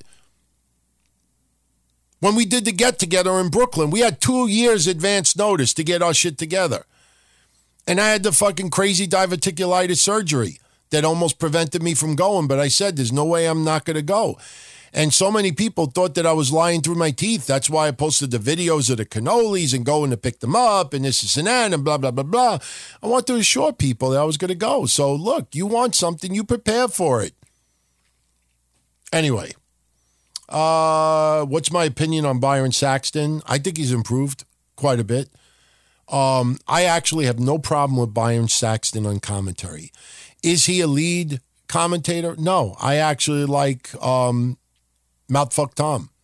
I think Tom has really improved quite a bit, even more than Byron Saxton. I actually like Byron Saxton, Tom Phillips, and Corey Graves on commentary. I love when they goof on each other and then they have to mute their mics or fucking step on the mute pedal if they have one and fucking laugh up a storm because it's just so natural sometimes. So I actually like him, and I have defended Renee Young, man. That there's a new thing for her to do live in front of millions of people every week. That's a lot of, you know, work to do. She ain't going to be a star overnight doing this on the mic. There is a ton of pressure. Not only is there a ton of pressure, there's a ton of timing. There's a ton of timing. You got to pick your spots when to talk. And Corey Graves and Michael Cole sometimes will pause so she can talk. So she has to have the wherewithal to spot that and have the instinct to respond. It's not easy. So if everybody out there that just fucking is crucifying her this soon, I think it's a little unfair. Just my opinion. John Coffey, he wanted to thank Mish. Poop Knife saved his life. Do we see Charlotte and Becky taking part in the next season of Total Divas since their relationships are so public? No. Just because you have a relationship doesn't mean you have to be on a Divas show. I think if they want to do it, if they're offered the right money, that they'll do it. I don't think that they would do it simply because they're having a relationship right now. No, I think that's a little off. In fact, I made the little comment yesterday. It'd be nice to see Seth Rollins show up on SmackDown once in a while, a little bit more, you know. Is WWE more concerned about making a superstar under their conditions or a superstar getting generically over with the crowd? Oh, you should know that, John. I talk about it almost every show. Things have to happen generically. It has to happen, well, not generically. I use the term organically. Things have to be organic. That's what Becky Lynch, that's how she got over originally. You know, she was always over, but she got extremely over with the crowd last year. It happened organically. It was not planned. Rusev Day happened organically. It was not planned. You know, things have to happen organically, and when it feels too forced, a lot of times it doesn't work. The Rock, when he turned into The Rock, when he was Rocky Maivia, a lot of that stuff happened organically. It wasn't forced. Sure, maybe he was being pushed a little bit too much when he was young, but as far as his character and his attitude, a lot of that was organic. And just a lot of shit with the Austin stuff, they took their time. They let it build organically. Unfortunately, in this day and age, you know, because their ratings are down, because their revenue is down, because their house show attendance is down, there's a sense of urgency. We don't have time to wait for certain things to develop organically. And I truly believe that they feel that way. If they had so many different things going on great at the same time, then you can utilize, you know, some extra time to get someone over a little bit more organically. And the problem is, you could see with some of the lower card talent, they try to organically get them over. Next thing you know, 3 months gone by and they're off TV. WWE just moves on to the next person. And it's just the way it is. You know, you got to, you know, hit while the iron is hot. You got to strike while the iron is hot. And look, I like the idea as well as far as Lars winning the 24/7 title. I just don't think people should keep, you know, their only way of trying to win it is to attack them from behind. I think people should be scared and say, no, it ain't worth it right now. No, thank you. I'll wait till fucking Drake Maverick gets the title. Then I'll fucking do something about it. Shout out to our associate producers, Tygsy Bowers, Chris Harris, Keith Doherty, Cockboy, Roger Rubio, Orhan Martin, Ernesto Defensa, Fatty 316, The Man, Stan Loudon, D-Boy Gentleman, Kane Shaw, Timothy Keel, Simon Hoodie, James Mills, Brandon Davidson, CM Black, Tom Baffa, Tamina's Pocket Toy, John Krauser, Sheffield Mercury, Jacob Eston. And by the way, going forward on the shows Monday and Wednesday, I'm going to really break up the plugs, meaning that, you know, get into a few every few minutes. This way we don't just get into a list at the end. I don't like doing it at the very end. I think you guys should be acknowledged much earlier in the night. It's just that sometimes there's so many things going on, you lose your train of thought. Next thing you know, an hour, hour and a half go by, and then you forget to, you know, get in some more plugs. So starting Monday, that is going to be addressed a little bit differently.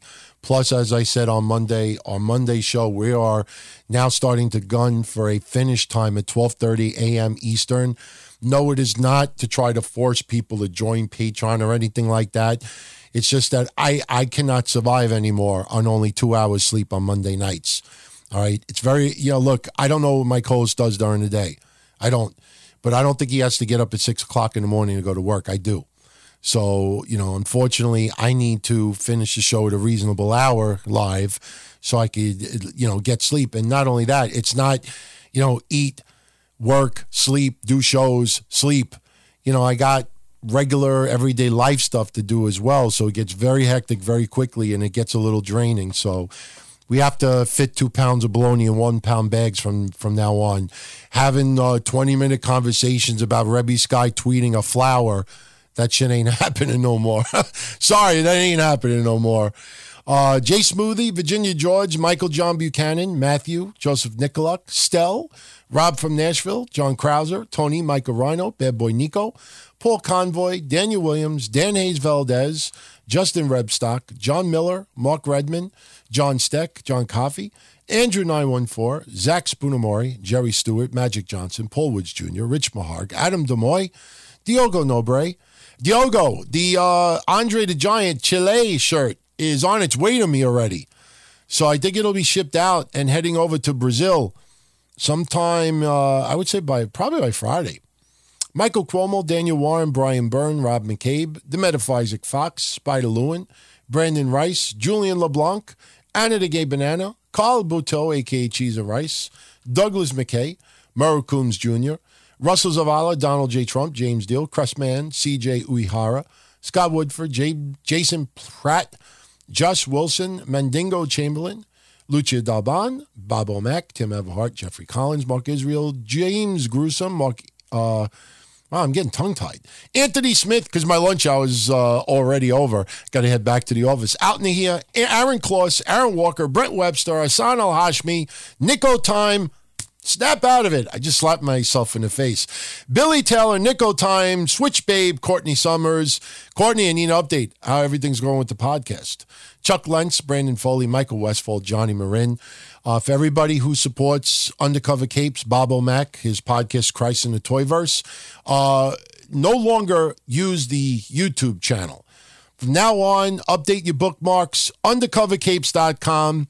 In the category selection, select Toyverse. You get the podcast there.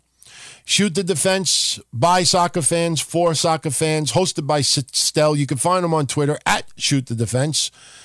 And I legit really did slap myself in the face. Not hard, but, you know, try to wake myself up a little bit. The fuck is going on here? Rocked Reviews. Always try to, like, compare it to the Texas Podcast Massacre. They're totally different. One does movies, one does music. But Rocked Reviews just reviews albums in such a unique way. You don't even have to like the music. And the podcasts are so entertaining. There's so many of you out there that become fans of their work. I'm telling you, if you've never checked them out, they're on YouTube. It's free. You'll have a ball. SubZeroComics.com for all your wrestling, comic book, and pop culture collectible needs. Elman Shah has a great displayed store. His pop culture artwork on metal. He actually does this artwork, and it's awesome. I actually, when I start video podcasting, you will see some of his artwork in the background. Not because he sent it for plugs, but I bought it. Shit's good. Yours Best Bargains, LLC, for all your, everyday needs with some collectibles. He has an Amazon store and an eBay store. Mike is very good people. And Raul Romo. He has an eBay site, the House of Cards, pro wrestling cards, packs, other vintage stuff. And I got to thank you, Raul. About a week ago, I bought a few packs of cards from his page to give to my nephew. And he sent me a couple of surprises, some vintage cards of some of my favorites, Cactus Jack, Terry Funk, Backlund, others. And man, as I said yesterday and Monday, that little tobacco looking like card of Terry Funk, oh man, it was so cool. So cool. Right on my desk. Loved it. Thank you. And that's it, everybody. I'm out of time. I hope you enjoyed this episode of Breakfast with Blassie. Look, if you're newer to the show, this is not reporting news. This is obviously getting into news, but it's all discussion. And on occasion, I do incorporate questions from some of our patrons because on the other shows as well, they set the foundation as far as they're associate producers. They give a lot of input as far as what's discussed on the shows and what is not discussed on the shows. They lay the foundation down. I build on it. And hopefully when the show is over with, at the end, you absolutely love the conversation. For anybody out there who is a goofy podcaster, who is a goofy website host, who is a fucking goofy person online that thinks I'm pointing the finger out towards you, I'm going to say this with all due respect. I am not perfect. I have a boatload of faults. I do come off as an asshole a lot on these shows. And yeah, I fucking, act conceited and I brag a lot. I know I brag that, to piss off the haters more than anything. But one thing I know for sure deep down inside is that, I bust my ass just like 95% of everybody who's listening as well. We leave our house and we go bust our ass to make our lives better, to put money in our pocket and do things. And, to just sit at home and fucking do shit on Twitter almost 24/7 and then fucking make these fake auras about yourselves. And then, just these crazy fucking outrage. Again, especially for the websites and the podcasters. 2.5 years ago, you didn't give a shit that Ashley was accusing WWE of telling her to, suck up about being sexually assaulted in Kuwait by military. But again, 2.5 years later, now you're in an outrage. Fuck you. Too late. Sorry. Young fans that didn't know about the story or didn't pay attention to it or followed certain websites and podcasts who never talked about it 2.5 years ago. All right. I totally get that. But for everybody else who saw the story, knew the story, you're reporters. You don't opine. Why didn't you get into it 2.5 years ago? Where was this fucking petitions 2.5 years ago? And again, how come nobody's fucking calling out the military? Because WWE is the easy talking. I'm not going to repeat what I said earlier. You heard it. But my God, in my opinion, let the fucking woman rest in peace. Let her rest in peace. If there is more to be done with this, Ashley Mazzaro's family will be the ones doing it. Anyway, I'm out of here, everyone. Enjoy the rest of the week. Don't forget on Patreon, Thursday night, it is Dark Chronicles. This weekend's history show, I'm going to let everybody know right now, is going to be a lot less clips than usual. But, it's going to be the anniversary of Owen Hart's passing.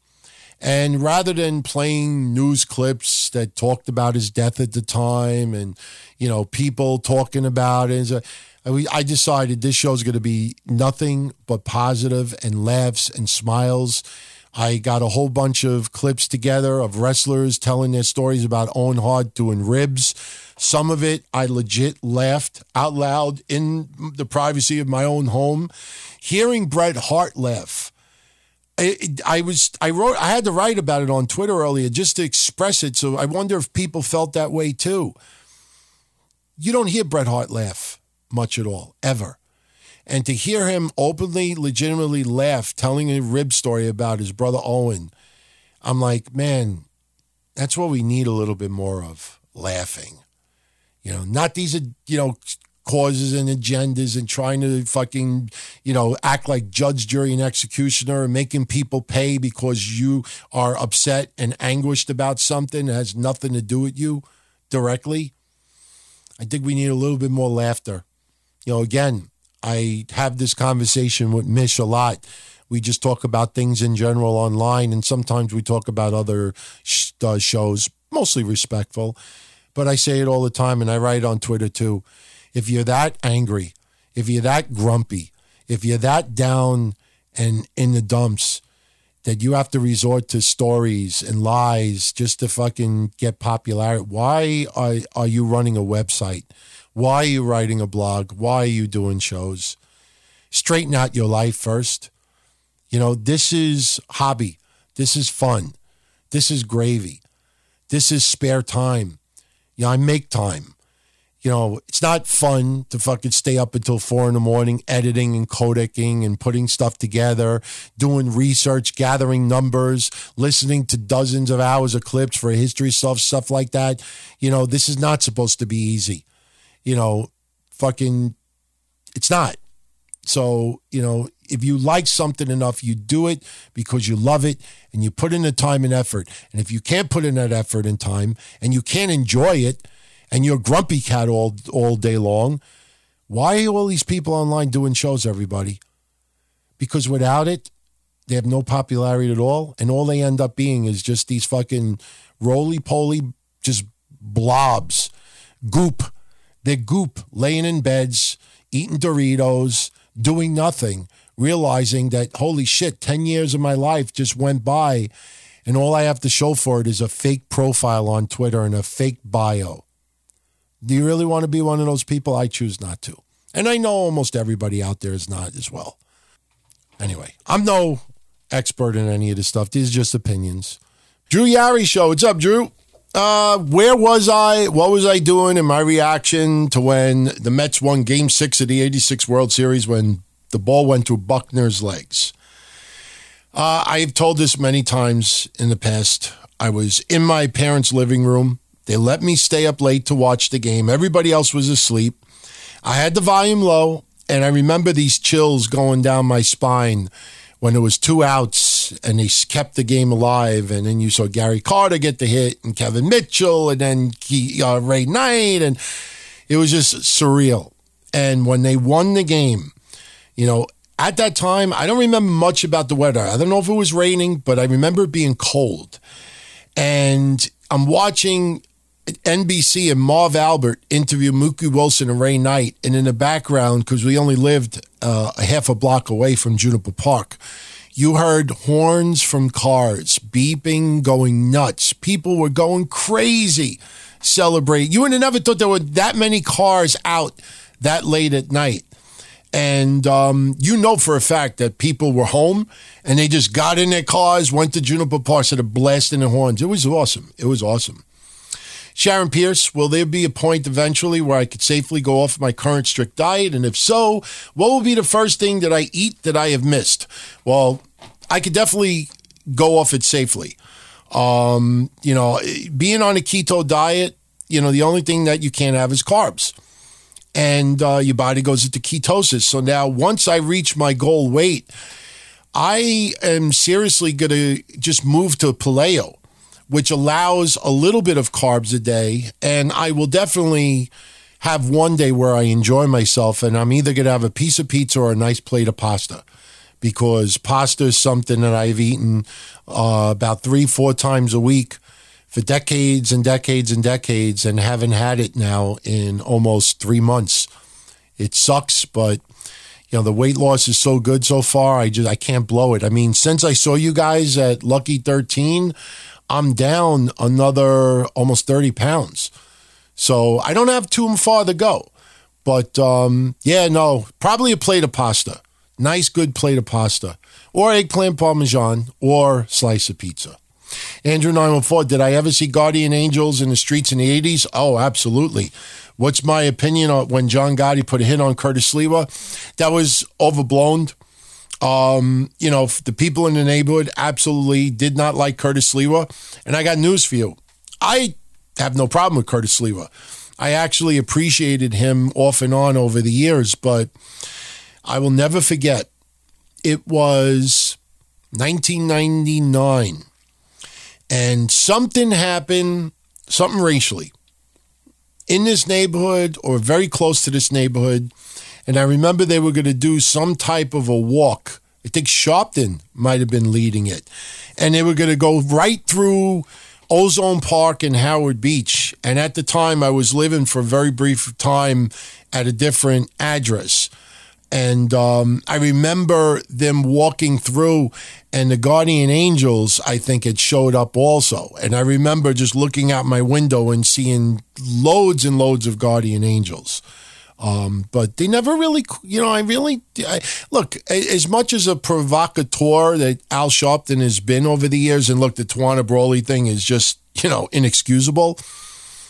You know, I don't think he was as much of a provocateur in the neighborhoods here. I mean, showing up and trying to stoke, you know, the racial tensions didn't help, but I don't think people put as much stock into it as you would think. And the Guardian Angels as well. You didn't see them as really confrontational. I just think the neighborhood just didn't give a shit on either side, to be honest with you. Paul Bielawski can never understand why Sting would not go to the WWF when WCW folded. That was his choice, Paul. He just had his reasons. He stuck to them. And, you know, it was what it was. For better, for worse, he liked his time in TNA, but he also felt it was wasted because he could have had a better WWF career. Sure, you could say that about a lot of people. Some people feel that way about Samoa Joe and others. Look, not everybody wants to work the WWE schedule. Not everybody wants to work the WWE grind. Not everybody coming out of WCW wants to go to WWF and get, you know, tweaked or jobbed out and stuff. And yes, it's just entertainment, but at the same time, though, you got to enjoy what you're doing. And if you don't enjoy losing and you don't understand the entertainment aspect of it, you're not going to have a fun time working. I'm not saying that Sting was that demanding or anything like that, but he had his convictions. He stuck to them. As wrestling fans, we don't like them, but you have to respect it. It's having a keto flu just like smelling Nia and Tamina after they work out. Dude, I'll be honest with you. I know people joke, and I have made some jokes here and there, but they might smell like fucking roses after a workout. We don't know. You know, just because they're bigger in size doesn't mean they smell like shit. And I mean that sincerely. And, yeah, you heard my comments recently about the internet and behavior. He is 55. He don't go on Twitter because of all the shit that he hears. I commend you, my friend Paul. I commend you. I mean, you know, I like Twitter because I get to socialize with all areas of the globe with people I've become friendly with online over the years through the shows and the hotlines. You know, it's great being able to talk to, you know, people as far as Abu Dhabi to as close as 2 blocks away from me. It's just really, really cool to have that medium. And yes, I do express my opinions also. But, you know, I also feel that, you know, is my entire life an open book? No. There's a shitload of my life that I keep personal. But I also feel that if you're going to be a podcaster, and you're going to be a podcaster that has a decent following and ends up being one of the biggest podcasts out there, you know, in over a decade, you know, it comes with some responsibility. Not only is it dedication and effort that almost every time you get nothing in return financially, but also you have to, you know, have a little bit of an open book about yourself. And just telling stories does not mean open book. You know, anybody could fucking create a profile online and live that and actually start convincing themselves that they are that after years.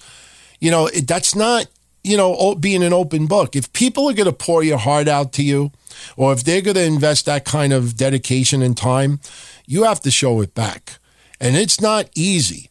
And, you know, look, I talk to quite a few of you on social media who tell me about other people online, you know, not inner circle, you know, as people think I'm always saying, but just in general. And they get very frustrated because they put so much time and dedication in a particular show, and a particular show always say, oh, you know, contact me here, send me a tweet here, email me here, follow my show here, leave me questions and that. And then the person socializes and they don't get acknowledged. They don't get answered. They get ignored. You know, and it's frustrating. And then you realize quickly that there's a lot of people online that just want to take and take and take and take. They don't want to give it back. They only give it back when they're forced to. And, you know, sadly, a lot of people just don't want to believe that in people who they like, in podcasting, in wrestling, in real life. You know, just, you don't want to believe it. But, you know, you just deny, being in denial if you don't accept the fact that that is a major thing going on online right now. And, you know, it sucks that you have to, like, out people or, you know, throw subliminal messages and, you know, let people figure it out for themselves. But at the end of the day, I know I get up and I bust my ass. I know I put in insane hours to fucking, you know, have everybody enjoy the shows. You don't know how angry that I got at somebody who wrote a response the other day saying that the show I do on Monday is turned into nothing but an advertisement for the Patreon shows. And I'm like, motherfucker, do you have any idea how much work that I do before 11:15 p.m.? And it's not an advertisement. Will I plug and will I shout out people? Sure. Of course. And they deserve it. Otherwise, these shows would be fucking subscription-based. $5 a month, $10. I don't know. But the point is that, man, you know, you put in tons of work and then some people will just take and take and take. And it's both sides. So, yeah, no. I mean, social media is great if you use it the right way. Unfortunately, people have substituted their real life for a fake online life. And it's pathetic. It's, you know, you got to feel bad for them. But when you realize the extent that they go to try to actually create this persona, it's pathetic. It's pathetic. I don't want to associate with people like that, to be honest with you. I have sympathy for them, but I'm not going to let that creep into my life. Never. Will not do it. Brian, the mayor of Dinosaur Island, Landry. Should I do the echo for that? It always sounds like a horrible superhero show, right? Anyway, I'm not going to do sound effect. I got to get out of here. I've spoken before of my Ronald Reagan memorabilia. Are there any other non-wrestler baseball memorabilia that I have in my collection? Not as much as I used to. I mean, I have tons of vintage newspapers that have nothing to do with wrestling. I have a lot of Reggie Jackson stuff. Remember, this is non-wrestler. Oh, non-baseball. Okay. I have some Donald Trump stuff. I have the personalized letter that he sent me and to my father after he became president. You know, I've always wanted to post a beautiful copy of it online, but I know a lot of people hate him, and out of respect for those that hate him, I won't post it. But, you know, I keep it. I don't keep it displayed. Because, you know, I may have somebody over the house that may just absolutely can't despise our president. And I see it. So out of respect for them, I don't want to piss people off. And, you know, I told this story recently. My father is working on a house right now, and he has about 20 construction workers. And I'd say 15 of them are Mexican, but they're legal. And I'd say about a month ago, something was on the radio, and they were playing the Trump thing, and you know, my father knows some of these people for years and years and years and just really close with them. And he made a stupid joke like, he's going to deport all of you. One guy fucking wanted to bash something over my father's head for real. And my father realized you can't joke with stuff like some people legitimately feel threatened by the president. It sucks. I don't buy into it, but I have to respect people that feel that way. Ralph Ramirez, I mentioned that I took the name for my show from Breakfast with Blassie, starring Andy Kaufman and Classic Freddie Blassie. If I had breakfast with a wrestling figure, dead or alive, who would it be? A wrestling figure, dead or alive. You know what? I would love, if you're talking about breakfast, I would, and I'm not kidding. I know this was spur of the moment. I thought about the question earlier, and you got the usual suspects, you know, Funk, Foley, Heyman, you know, Vince, some others. But if I really wanted to choose someone specifically for breakfast, I would go to a diner with Freddie Blassie. I don't know why. I don't know why. I wouldn't recreate Breakfast with Blassie, but I think that would be pretty cool, right? And he enjoyed the sample from the White Label album, The India Tonight, No One Beats the Biz. I told that story before. I know people didn't believe me, but I even told everybody on that Patreon show the fucking record company. They're still around. You know, a couple of Google searches, you could find their contacts and say, hey, is it true that he actually... Yeah, it's true. You know, I mean, I'm not one that has to go on social media and fucking brag about and stuff like that. But, you know, as little stories come back to my mind that I haven't thought about in 20, 30 years, I'll tell them. You know, I'm not going to make up stories simply for filler. You know, if something comes back that I remember that I never told before, I will tell it. And, you know, it may sound like, my God, you lived an interesting life so far. Yeah, I have. I had a fucking great, interesting life so far. But I guarantee you, a ton of people that are in their 40s and older will probably have a lot of those similar stories. And in some cases, they even had wilder stories. Because I didn't like going to the city or going to the village and stuff like that. But meanwhile, they did. And I liked going to fucking clubs and stuff. And they might have done something different. There was some crazy shit that I experienced. But a lot of you out there experienced it too. And you know what? I'm going to leave everybody with this before we go. The younger people out there and the ones that grew up with social media, a lot of what's told over the years by me and some others out there might sound exaggerated or far-fetched or just not believable. You got to understand that because you're in a social media age and because everything is easily accessible on computer, especially shopping, I buy almost everything that I have through Amazon and other places. I don't have to go to the mall anymore. I don't have to fucking stand there while my girlfriend closed shops and shit like that. She'll just gotta say, you know, honey, you want to go to the mall? Nah, I fucking hate the mall because I know what I'm going to have to do. I'm going to have to stand there while she's looking at blouses. So instead, she'll be like, honey, could you order this for me on Amazon? And I say to myself, if that gets me out of going to the mall, sure.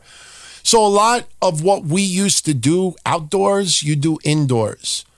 And unfortunately, a lot of people don't do the outdoor activities that we used to do when we were a lot younger. So a lot of the stories that we tell, it's just a different age now that a lot of people don't do the same thing. Look, you know what's going to happen 10, 20 years from now? A lot of people, some of the stories that I told, they're going to have their Tinder versions. Oh, man, I fucking picked up this chick on Tinder. You had to see her. She had fucking 18 toes. And my God, she smelled like fucking shit. But I banged her anyway. And blah, blah, blah, blah, blah. People are going to have different stories. It's going to be, you know, an ongoing thing. It'll happen in different ways. You know, going to clubs is much different now. And it got scary. I mean, I loved going to clubs. But when it got to like 1994, 1995, it started to change, man, and it started to get scary. You started to see more and more fights. You started to see people getting stabbed. You know, one time we were bouncing at fucking Goldfinger's, used to do bouncing there. It used to be a nightclub too, Palad's in Phase 2. And one night, me and two of my friends, we were bouncing. You know, we were big guys. I mean, I told stories before. You know, I was a big guy when I was younger. I mean, it's just that's what I was. So was my friend. And we bounced one night. And I remember I went home early. My friend stood, and two of my other friends showed up later on, and they were hanging out. And there was a fight in the club. I wasn't there. There was a fight in the club. They kicked the people out. They did their job. Guy came back later and started spraying bullets. And believe it or not, if you got a newspaper's, you know, archive membership, go back to around 1988 and go start searching for the fucking, I don't remember if it was Palad's or Phase 2, but go start searching. And you'll find the articles about, you know, attempted shooting at that club. I mean, you know, almost everything that I talk about, stuff like this, can be referenced. You know, but anyway, everyone, it's been real. I hope you enjoyed this episode. Follow me on Twitter at DonTonyD. The website, DonTony.com. Email me, DonTony at DonTony.com. Facebook.com/DTKC Show. Don't forget, we got the Discord page that is banging right now. And once again, Patreon.com/DonTony. You know, we used to say as little as $5. Well, I used to say as little as $5. You know, you could sign up and get a shitload of exclusive content in return. Now you could sign up for as little as $2. And you get our live shows, you know, DTKC, Show Extra on Tuesday, Breakfast Soup Live on Tuesday, pay-per-view recaps, you know, on occasion, blah, blah, blah, or Breakfast with Blassie will show up there. See, the problem with Breakfast with Blassie being on Discord Live is, you know, I do this during my lunch. And, yeah, I'll spend 2 hours home instead of one, but the point is that sometimes my lunch hour might be at 2 o'clock in the afternoon. Sometimes it might be at 11:30. Sometimes it might be 3:30. It's hard to pinpoint it.